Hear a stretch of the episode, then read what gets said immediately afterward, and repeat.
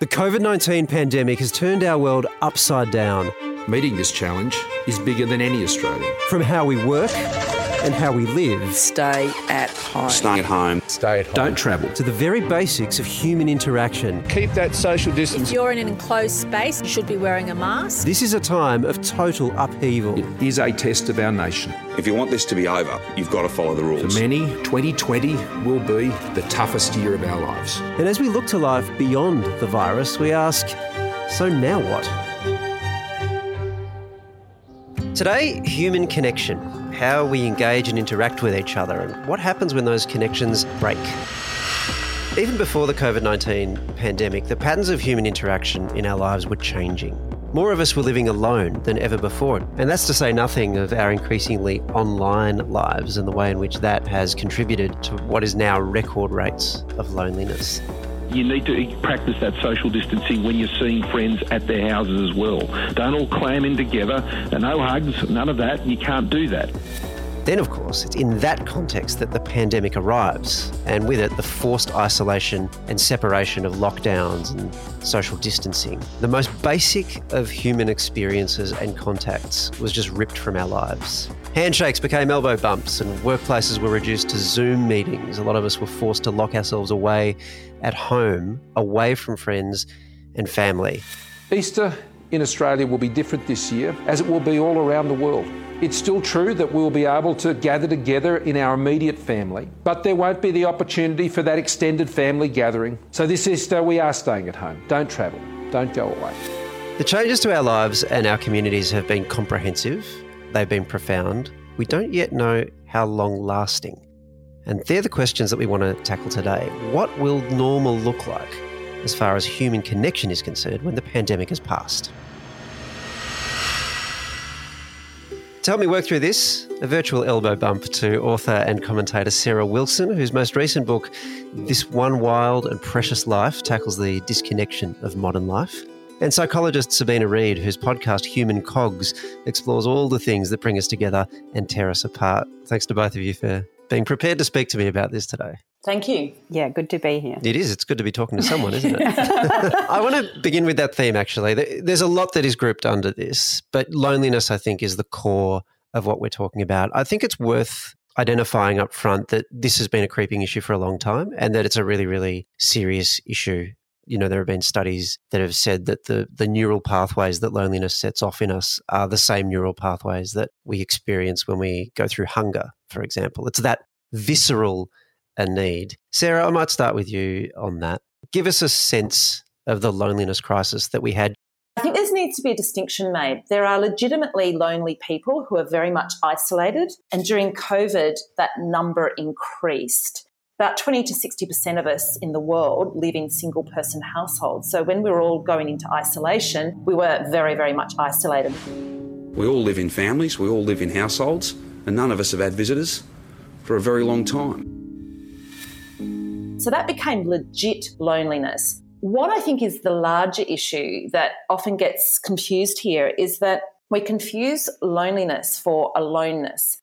And while many of us are living sort of, you know, in hyper connected ways, we're still feeling very lonely. And what's now being discussed in a more robust way, and I think this is something that is actually more interesting to discuss, and I'm sure Sabina's got something to say on this, is that what we're feeling more so is not so much, I mean, we've got more connections, social connections than ever before, right? And in Australia, we've got the millennials have got some of the highest social connections in the world and yet are the most lonely people in the world.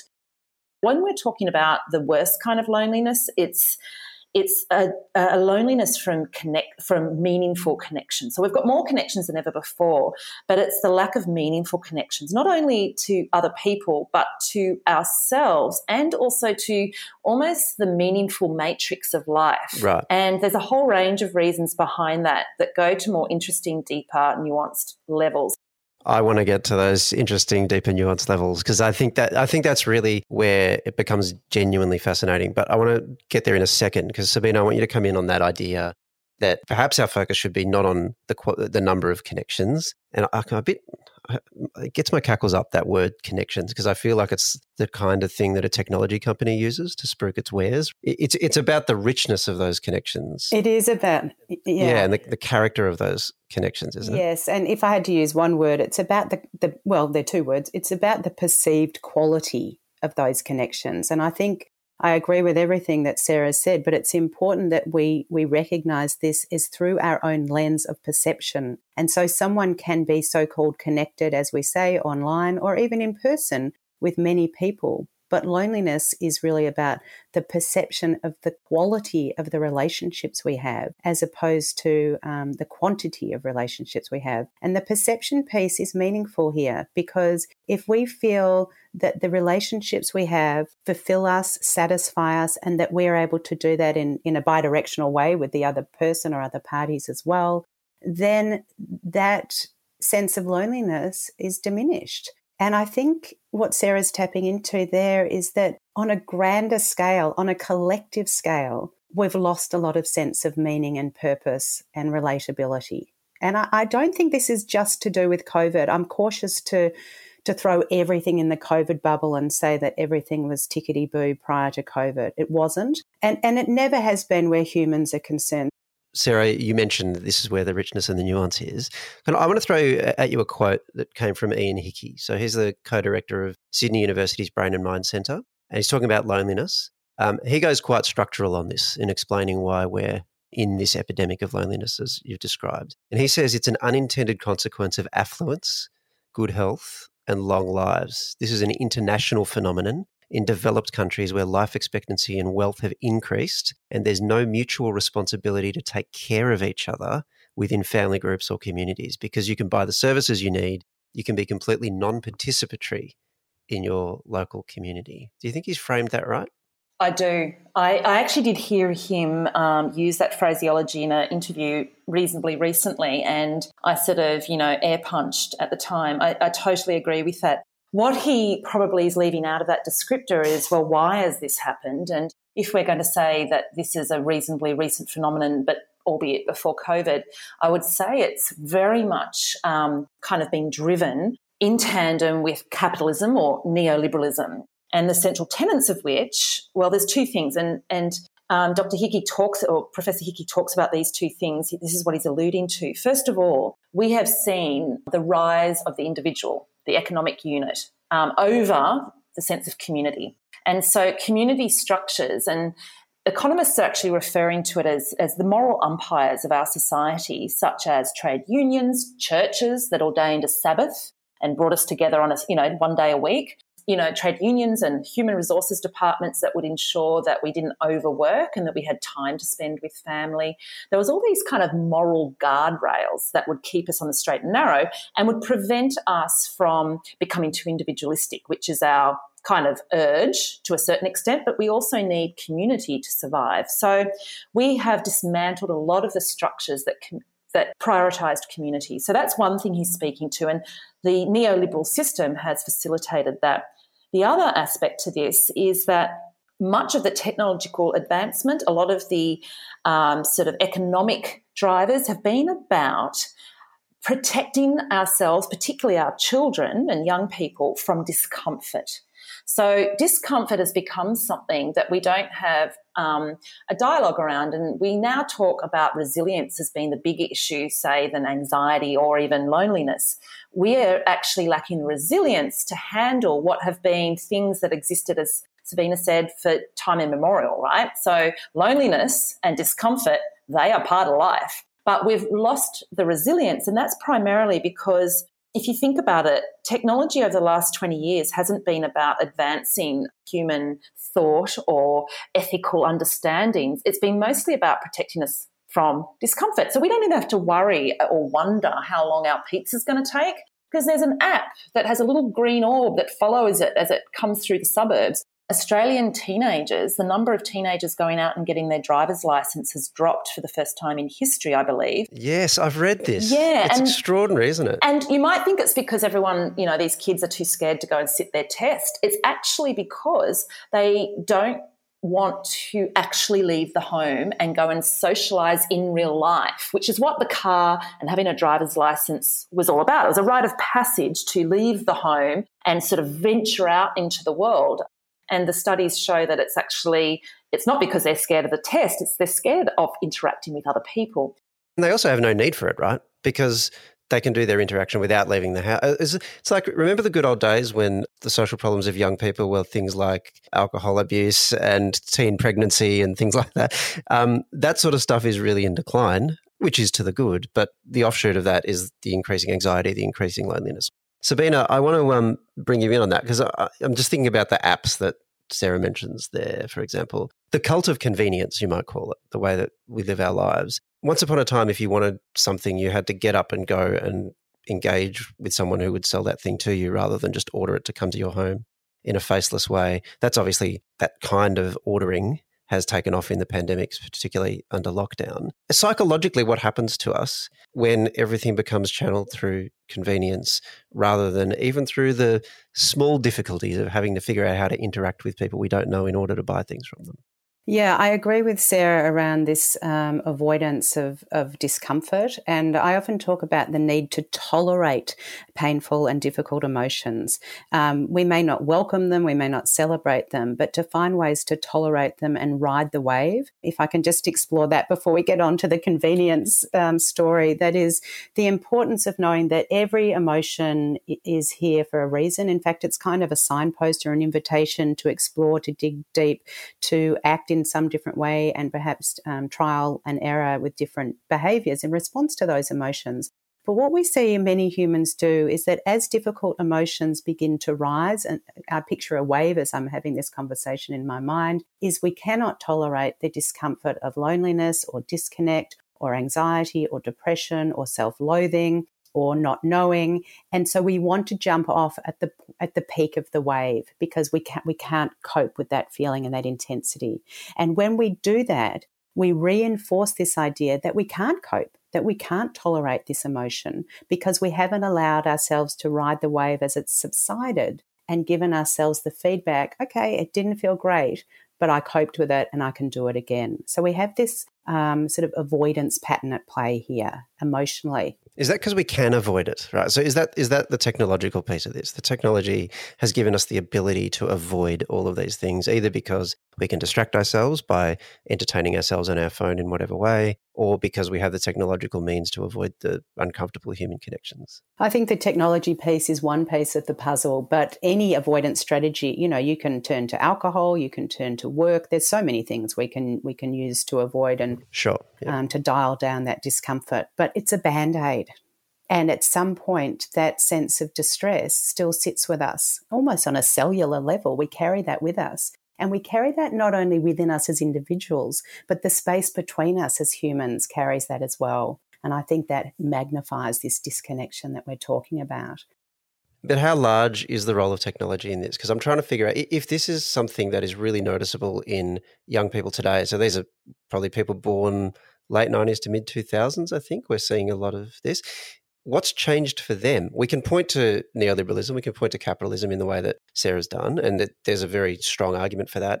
But that has also been building since the late 70s, early 80s. So, what is it that's hit now? Why is this something that has really amplified at this point? I think I think technology is is very relevant here, but I'm always cautious to demonize technology. I think that I like to overlay some lens of optimism and also some lens of agency that as humans and as teenagers, and I happen to have two that live with me, who I gave birth to. When I said they live with me, it sounds like I, I found them um, elsewhere.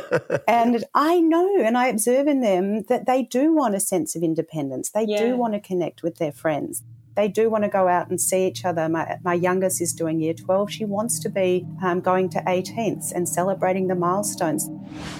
For us year 12s who are missing out on these formative year 12 experiences like plays, formal, valedictory, and since this is our last year of school, these are experiences that we can never recover.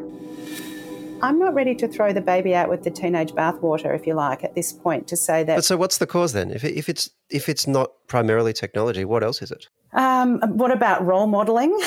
so, as, as adults, as parents, um, how much are we connecting on a deep and meaningful level with each other? how much are we valuing our sense of knowing ourselves? And Sarah talked about this disconnect not only between, but within. And I think a lot of us have lost touch. It sounds a little bit philosophical, but have lost t- touch with who we are, what we need.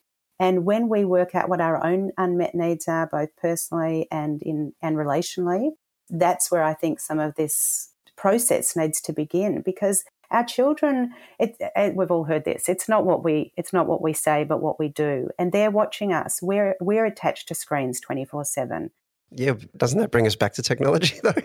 That's kind of yes, yes. So, so, so, so, but, but, but it's also let's. I guess I, I'm, I'm, I'm hesitant to blame technology or blame young people in the story that they're, they're experiencing the world around them in a different way. So, yes, mm. technology. It's, it's certainly, it's certainly very relevant. I think it's always important to go back to how have we been designed as humans? I like this anthropological lens. And the world around us has changed so dramatically, but we haven't changed in the same ways that the world has. So, in some ways, we'll never catch up to some of these developments around us because we're hardwired to sit, yeah. to talk. Our brains don't evolve in the way that the world evolves around us. Yeah. And nor should they. And God help us if they ever do. So, so can I be clear? When I talk about technology, I'm not talking about kids using technology. Yeah. I'm talking about the way in which technology has infused every interaction yeah. in life for everybody.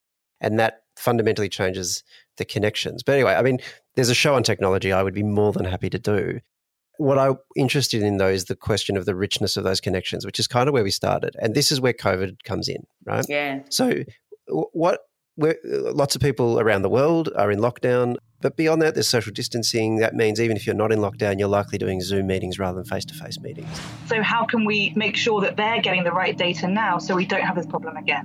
What's your daughter called? She's called Scarlett. Scarlett, I think it looks better on the lower shelf. and it's a lovely unicorn. Okay, so uh, obviously. Wait, what's his name? Um, and do stop me if you need to crack on. Do do tell us. What's his name? My name is Christian. What's his name? His name's Christian. Christian. Yes. I'm just deciding where it can go. Where Mummy wants it to go. Oh right, where does Mummy want it to go? I think just on that shelf is great. Thank you. I'm so sorry. In other words, all these human interactions that you had almost incidentally in your life have, are now being mediated via screens in some way and they're not the same. We may not understand exactly why, but we all get you walk out, you know how you walk out of a Zoom meeting and you're exhausted in a way that you're not when it's a face to face meeting? What is the impact on our psychology, our sense of loneliness or connectedness, just of those little things, of the fact that we've had to adjust to human interaction in those sort of subtle ways? So, Ben, I'll start with you. Yeah, so the way that human interaction has really been designed and historically has looked is that we have mirror neurons. We see each other um, behave in certain ways, and and we we create a sense of empathy and exploration by physically being with other people. We compare who we are. We touch each other. We we explore each other in ways in person that is just not possible to do on screens. And I know even for me as a speaker, you've just made me think when you were talking about how exhausted we are after all these um, Zooms, I'll do a keynote, I'll get off a stage typically, and people will come up and say, that really resonated, or they'll often find me in the toilet. That seems to be a place where people want to unload, and they'll start telling yes. you the, to- the, me too. the toilet story of very personal reflections of something that they've heard you talk about. Sorry, and- I've, g- I've given a lot of speeches. I've never been barred up in a toilet. Is there something? Is there something I'm doing wrong about this? I think it's just the specifics of male female toilet etiquette. To be honest, right. we're not as exposed. Ma- male toilet etiquette's we're more functional in the way that we go about and, and even beyond the toilet arena, I would say the perhaps. same. Well, perhaps. Um, okay. Apologies for being sidetracked. Anyway, go on. But um, as a speaker now, I literally I sort of say thank you all. This has been terrific. I close the lid of my laptop. I look at my two dogs almost like, how was that? Did I do good? You know, I'm kind of wanting to debrief. They look at me and um, I go on with my day. So I'm just giving that as an example of all the incidental touch points, toilet or not, that are lost in the process. And I think we're not aware of the loss we've had around these incidental touch points. There's no water cooler conversations. There's no opportunity now to hang over the um, internal you know, desks at work in an open plan office There's no time when we're just commuting and talking to even strangers about who, how their day is. There's no time to order a coffee and have a conversation. So we are being starved of incidental conversation. But what about the interaction itself? Is there something just different and harder about having a conversation with someone via some kind of Zoom like interface than face to face. What's going on psychologically when you do that? Well, what, what's interesting is telehealth has now become the norm for a lot of us, for, for psychologists and health professionals. And there was a big conversation. You know, the government has never given a rebate for telehealth before because it has been deemed the second cousin, I guess, to the face to face therapy traditionally offered. And so I'm going to actually challenge something you've just said in that I have found through telehealth that um, when I don't have that physical, those physical cues to go on and we're not sharing a space together, I become almost more in tune with other cues. I'm listening to um, breath. That's on a phone call. If I'm actually on a on a video screen, I'm watching for all kinds of mannerisms. So I think we do have the capacity to rehone perhaps um, our, our ways of connecting. But I will still preface all of that by saying something is lost um, when we don't share a physical space. I think we're also watching the clock in a different way, perhaps. When we're face to face, there's a, a fluency and uh, letting things unfold because we've still got eye contact on screen. A lot of these, I think there's something intangible at play here and something about energy, for want of a better word, that's that's lost. Yeah, so I, I have a theory, Sarah. I'm interested in your thoughts on this. I might be totally wrong about it, but I just feel like when you're interacting virtually in that way, all these cues that you subconsciously pick up on that inform your response and make it fluid sort of aren't there. So you kind of have to work harder to pick up the you don't you don't know you're doing it, but you, you, it's it's just not as effortless. You have to look, you have to pay attention to something that's a lot more confined in order to pick up the little social cues that facilitate conversation. And over the course of half an hour, an hour, a day of meetings, that's exhausting, isn't it? It is because I think we're having to respond to fairly precise cues. Um, and since we're wading a little into woo woo territory here, I think something that's not explored, but I'm sure um, there are scientists who've found studies to back this, is uh, hormones, smell, also the spatial referencing. So, where somebody's sitting and seen it in sort of a certain type of framing. They're all very subliminal um, cues that we we receive constantly, energetic kind of cues, right? And that's how we do a lot of our subliminal, subconscious gauging of how to read somebody and understand things we're now having to get the same kind of information um, at a satisfactory level by reading fairly straightforward stuff that requires cogn- the cognitive side of our brain. We're sort of having to do the same job, but with half the, the data. So, what are the long term consequences of all this then? If if it's exhausting in this way, we're living through an extended period of that kind of um, separation, even if not isolation. We're doing our interactions probably for quite a while now in this way that misses out on all the incidental human interactions that have been so important to us, whether we realize that or not. And then within those interactions, they're harder because the cues that we normally use are missing. Like, what happens to us as as a species? Are there long term effects of this? Yeah, I think we just need to differentiate something here. And actually, you've got two, you know, a case study of two on this on this conversation with Sarah and I, and that is Sarah living alone and describing some of the challenges um, in in lockdown and with reduced connectivity for her. And then I think it is important because there'll be others listening who who are living in family units. Um, I'm living with a husband, two teenagers, two dogs. So it might sound like my tribe is alive and well or, or, connected, you know, because we're all living together. But for many of us l- living with other humans, we're feeling this loss of, as I say, agency and control and autonomy because we're not getting to uh, interact with a range of people. It's the same group. I don't want to throw my whole family unit under the bus in this one conversation, but I think, you know, I, I've, I've sort of coined this term during COVID that we've got a lot of people feeling isolated and we've got a lot of people feeling ag- agitated. and um, those who are living with many people are feeling agitated often, and those who are living alone feeling um, isolated. And we need to acknowledge both groups of people in this mix. Because to answer your, your next question, Waleed, moving forward, um, we're going to see a different response to these different experiences, I think.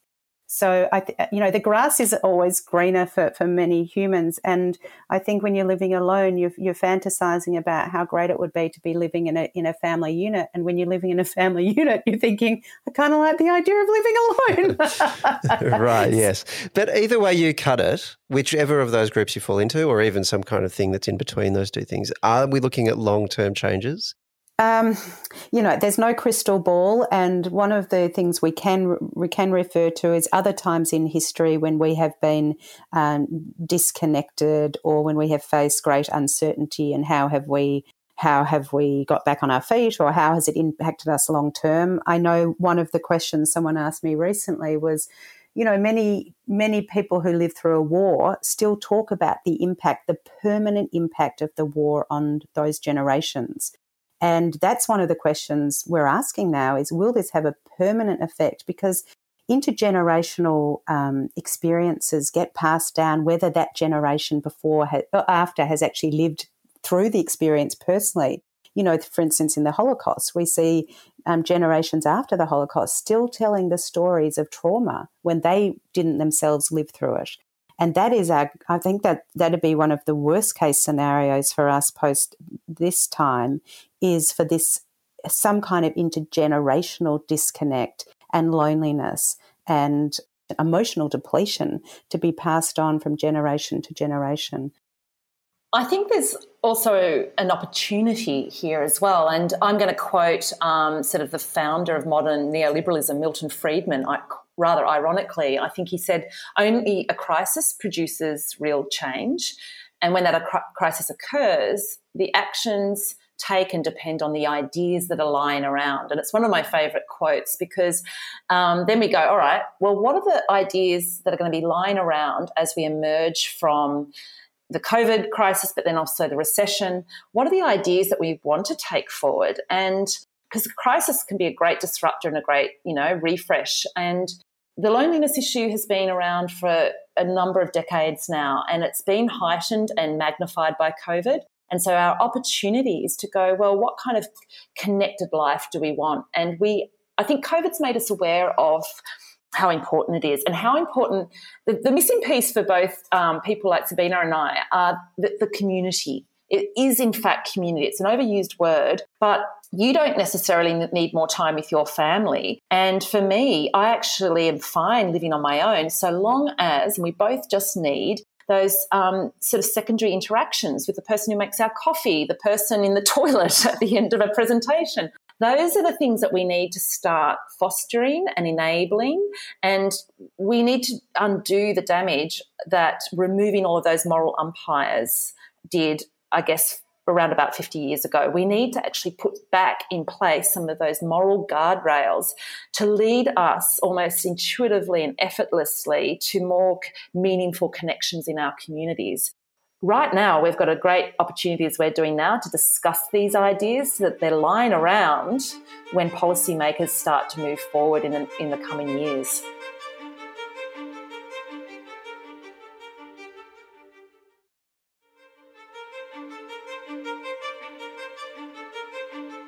Let's get a little bit concrete, specific sorts of examples. What do you think happens as a result of the fact that we have stopped shaking hands for months, potentially years? Perhaps it's time to uh, forget the, sh- the handshaking for the moment because that's a very easy way to transmit the virus. Or we don't hug each other when we meet at work or socially. And so the questions are really important about hugs and handshakes.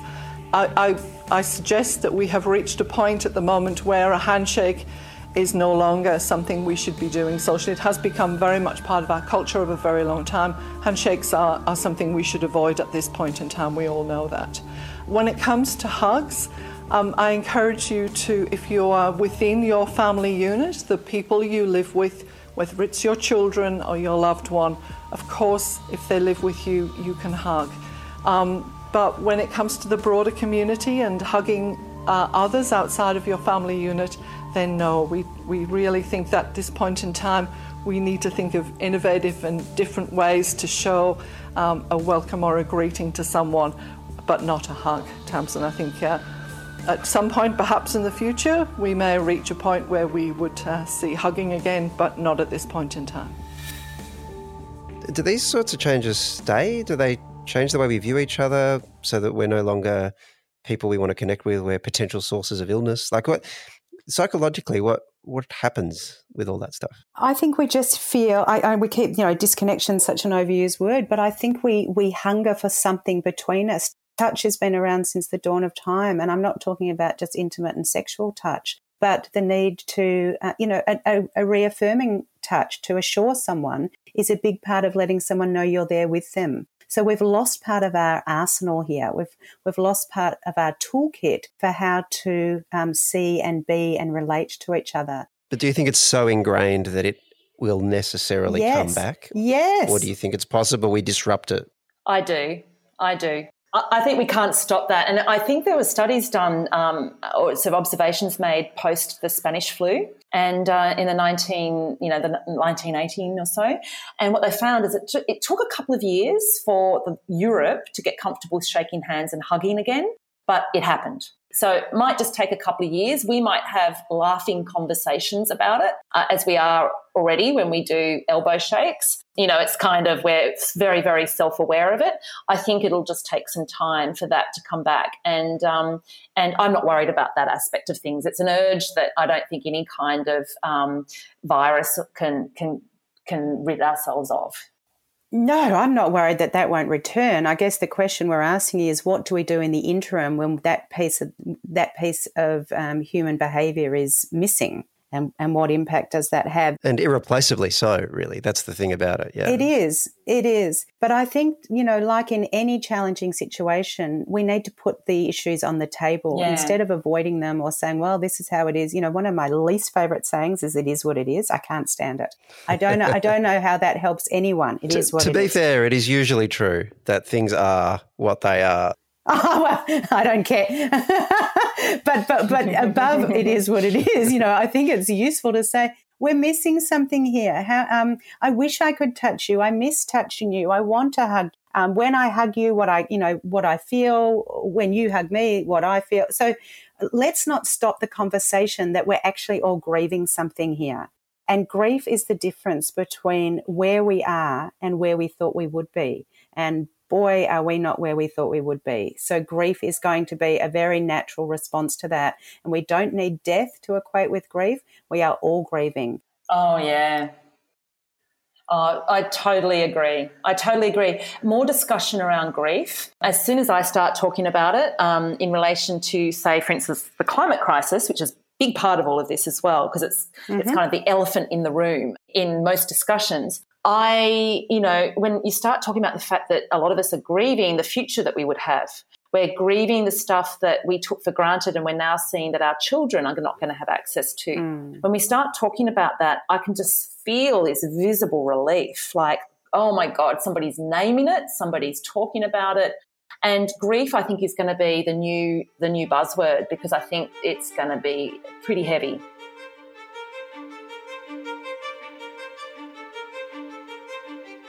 All right. Who wants to weigh in on sex and dating? Oh, me. oh, me too. okay, you go first. As, as, the, as the representative single person here, um, I, I, I, might be I might be well equipped. well, you, I'm, I'm, you confirm this for me. Are we talking about something that has been severely disrupted? Like you would assume so, given the effect of lockdowns and so on.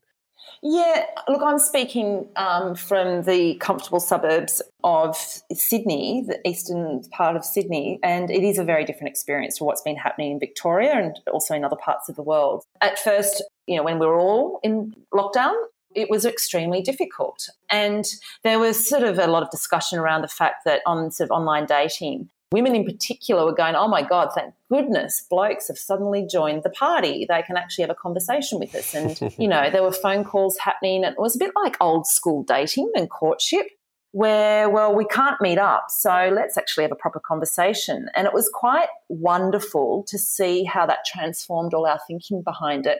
I, I'm fairly open about this. I go on and off dating apps. I'm sort of intrigued by it.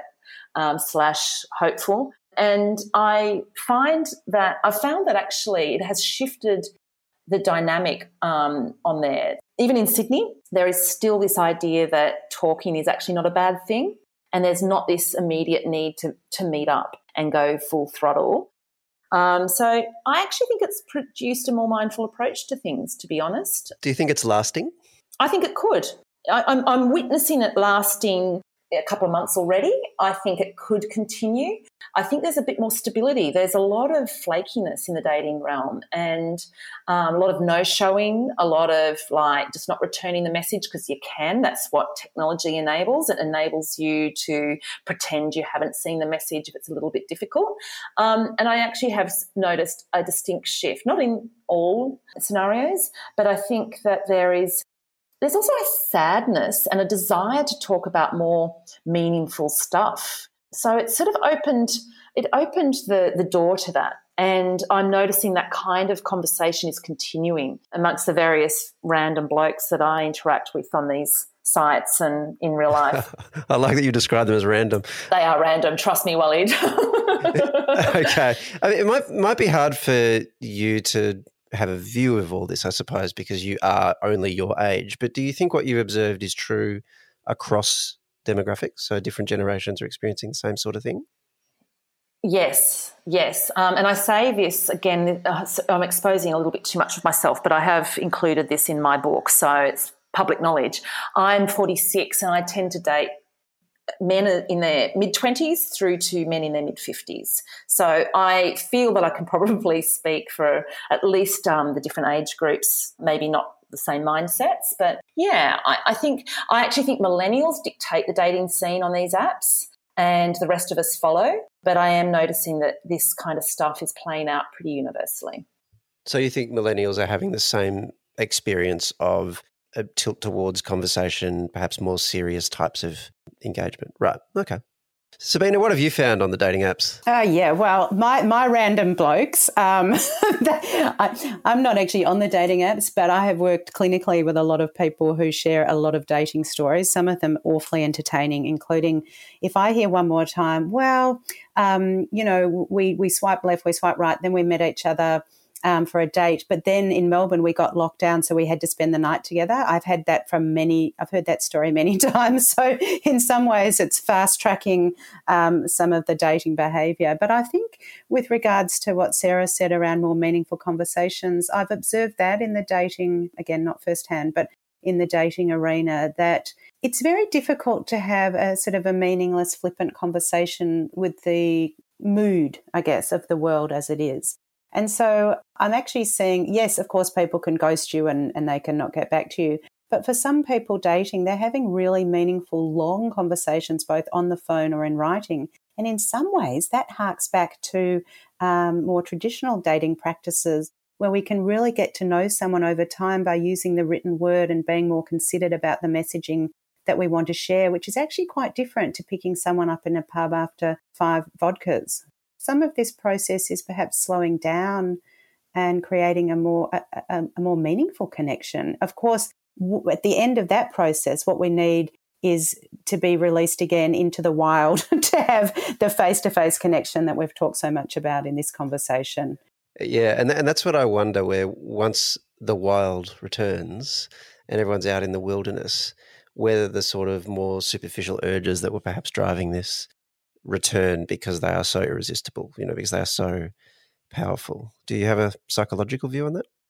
Uh, well, I think what you're tapping into there is some of our most primal urges. And so, yes, they will, uh, because they always have. So, does that eradicate the, the benefits think, that you both talking um, about?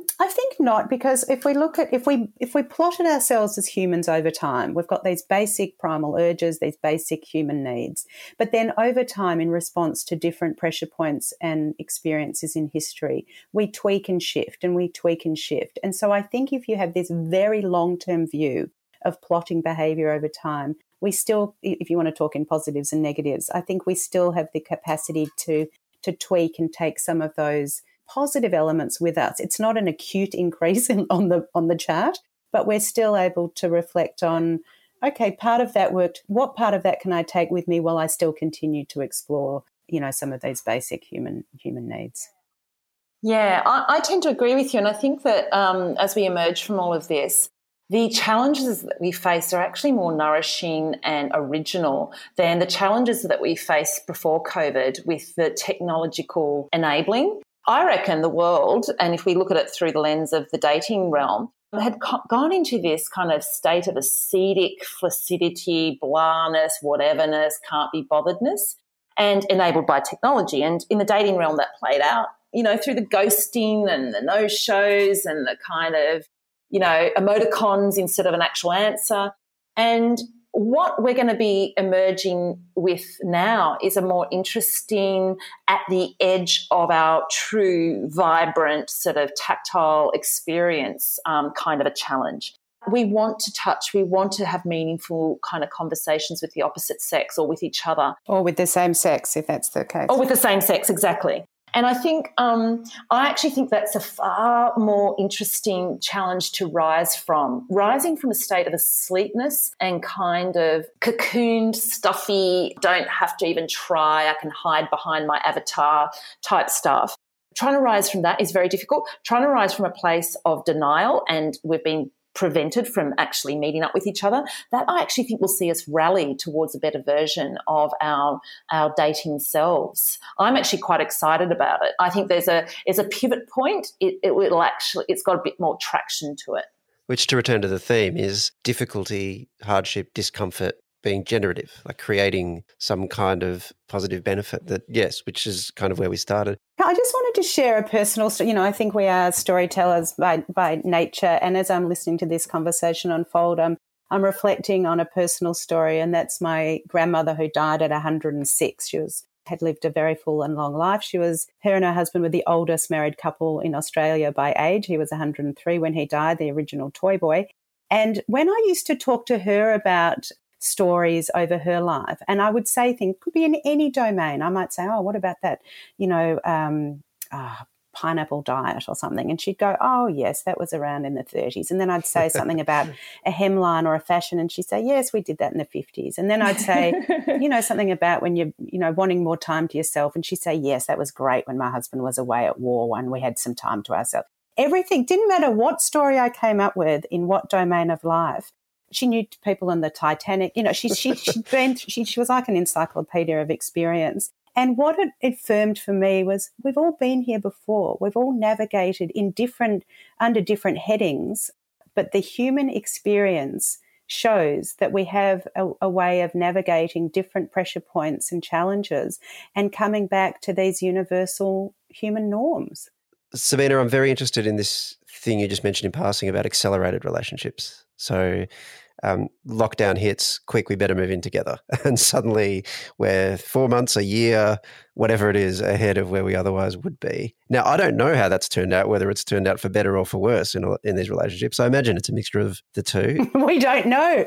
We don't know how it's turned out yet. But in response to that, I would say that, um, again, even COVID aside, often I'll talk to couples about are you going to, dis- are you going to slide or decide? If this is a relationship that you want.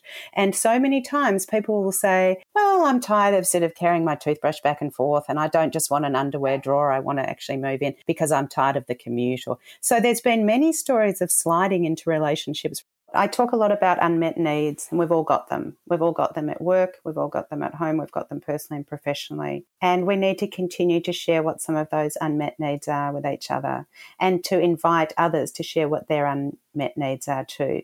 That doesn't mean that we are the person that needs to fix and solve those those gaps, but um, to acknowledge that we're all sort of searching and I, I, think that that is universal as well. And if we don't have these conversations, we minimize um, the experiences that so many of us have.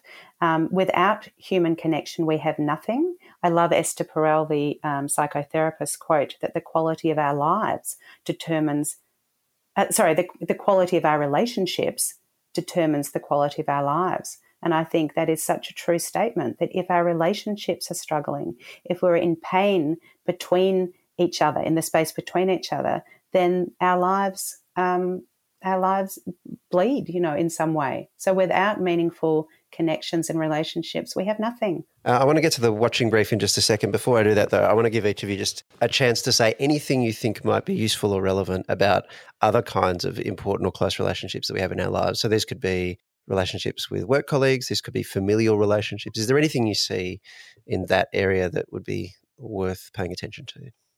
Yeah, I do. Um, I think uh, COVID in particular has been the great revealer of a great deal of redundancies in our lives. So that black SUV we spent our lives saving up for that sat in the driveway for months on end, we suddenly go, hmm, not so important. But um, other things suddenly became very important. And I think that's going to happen with our relationships. And I'm noticing around me a lot of people finding it interesting, also very challenging and confronting, that there are some relationships in their lives that have become quite redundant. And I think as we start to shift our priorities, as we start to have the stark realities, of the future put in front of us, um, we're having to make starker decisions about who we spend our time with. And I think that we're already starting to veer towards the more meaningful relationships. And they take different forms. Anyone who's gone through some kind of crisis, either a sickness or a major loss, it's often very surprising people who come forward, not necessarily your best friends. Sometimes it'll be an acquaintance that steps up and becomes the real supporter. And I think that that's going to be a very interesting thing for people.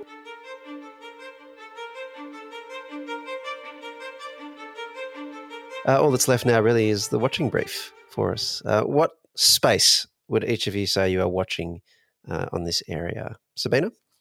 Things that I'm watching and have for some time is uh, the role of labels in our society. And as a psychologist, I think many people expect that I would be quite fond of labels, diagnostic labels perhaps, and I'm not. I like to take more of a, a human lens and think about what we have in common, not what we have different. And uh, I think perhaps that theme is rising to the top in louder ways than it ever has as we continue to look for commonality, or as at least I hope we continue to look for commonality instead of differences. And when I'm talking about labels, I'm talking about anything from um, sexuality and gender, religion, to, as I say, diagnostic psychiatric labels as well. And I'm, I'm always keen to ask people I work with or socialize with, what does that label mean to you? And for some people, a label is really meaningful whether that's single or married, whether that's um, depression or anxiety, whether that's a parent or not a parent.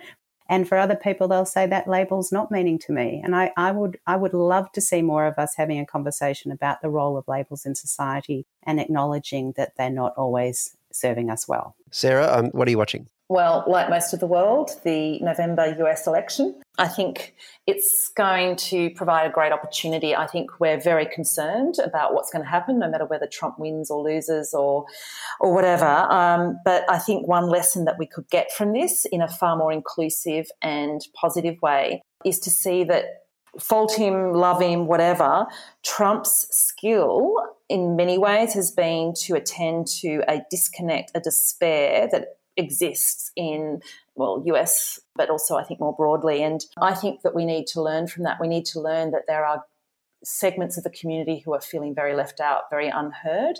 And that tribalism that Trump was able to harness not always in the most uh, sort of how can I say it, positive ways, constructive ways, healthy ways. However, there is something to be said there. And I think that this is something that we need to watch. I think we need to learn from it. And that's going to be our most nourishing learning, I feel, from whatever unfolds in the US election and he also he also invites belonging and everyone's looking for what tribe can i belong to? And as we've talked about religion for many people was that sense of belonging that's been lost for a lot of people.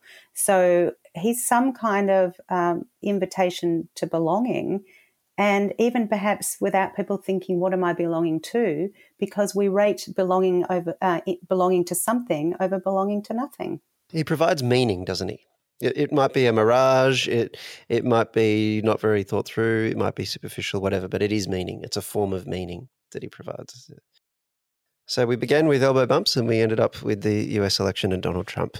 That, I guess, is what happens when you have a discussion with such fertile minds as both of yours. Thank you so much for helping me out today. I really, really appreciate it. Yeah, Big elbow hugs to you.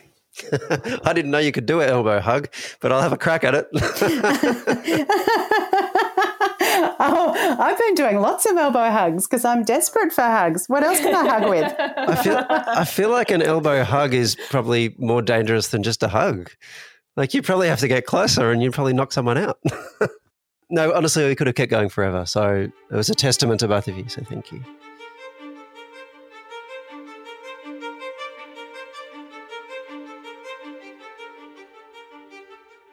Looking for your next favourite podcast? Why don't you head over to Short Black with me, Sandra Sully? I talk to all kinds of amazing women who are making a difference.